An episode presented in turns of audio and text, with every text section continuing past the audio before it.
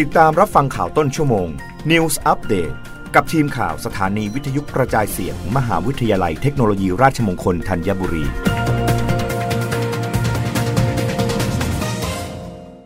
รับฟังข่าวต้นชั่วโมงโดยทีมข่าววิทยุราชมงคลธัญบุรีค่ะ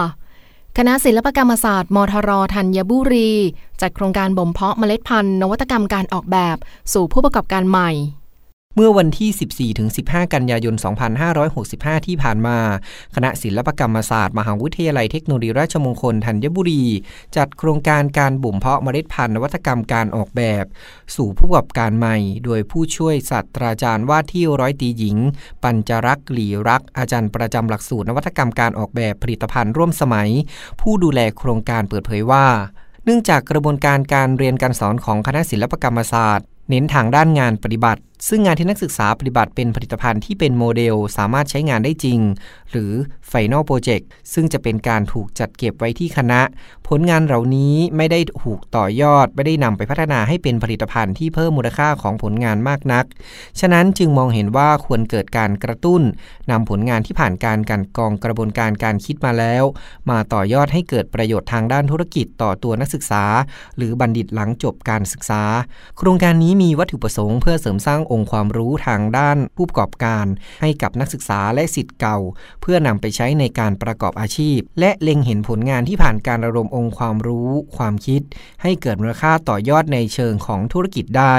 จึงทำให้เกิดโครงการนี้ขึ้นโดยมีดร.กนกอรแก้วประภาคณะบริหารธุรกิจมหาวิทยาลัยเทคโนโลยีราชมงคลธัญบุรีเป็นวิทยากรผู้ทรงคุณวุฒิร่วมบรรยายเกี่ยวกับภาษีการบัญชีและคุณคุณากรคงประทีปผู้ประกาศข่าวและศิษย์เก่ามทรธัญบุรีร่วมบรรยายเรื่องการสร้างการตลาดออนไลน์ในรูปแบบธุรกิจบนแพลตฟอร์ม TikTok เพื่อสร้างสีสันในการทำธุรกิจออนไลน์ณัฐพล ดีอุดทีมข่าววิทยุราชมงคลธัญบุรีรายงานอดีตรัฐมนตรีว่าการกระทรวงการคลังชี้รัฐบาลไม่ควรกำหนดค่าเงินบาทสามสิบห้าปล่อยให้ธนาคารแห่งประเทศไทยดูแลตามกลไกตลาดนายธีรชัยภูวนาถนรานุบาลอดีตรัฐมนตรีว่าการกระทรวงการคลังเปิดเผยว่า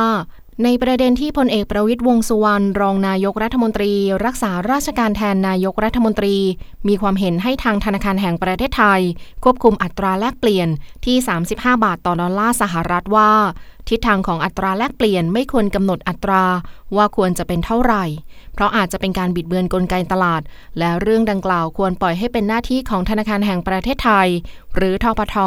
กำกับดูแลค่าเงินบาทและรัฐบาลไม่ควรเข้าไปแทรกแซงแต่ทั้งนี้เองทางธนาคารแห่งประเทศไทยไม่ควรควบคุมอัตราแลกเปลี่ยนจนสวนทางและบิดเบือนกลไกตลาดแต่ควรเข้าไปดูแลตามความผันผวนที่เหมาะสม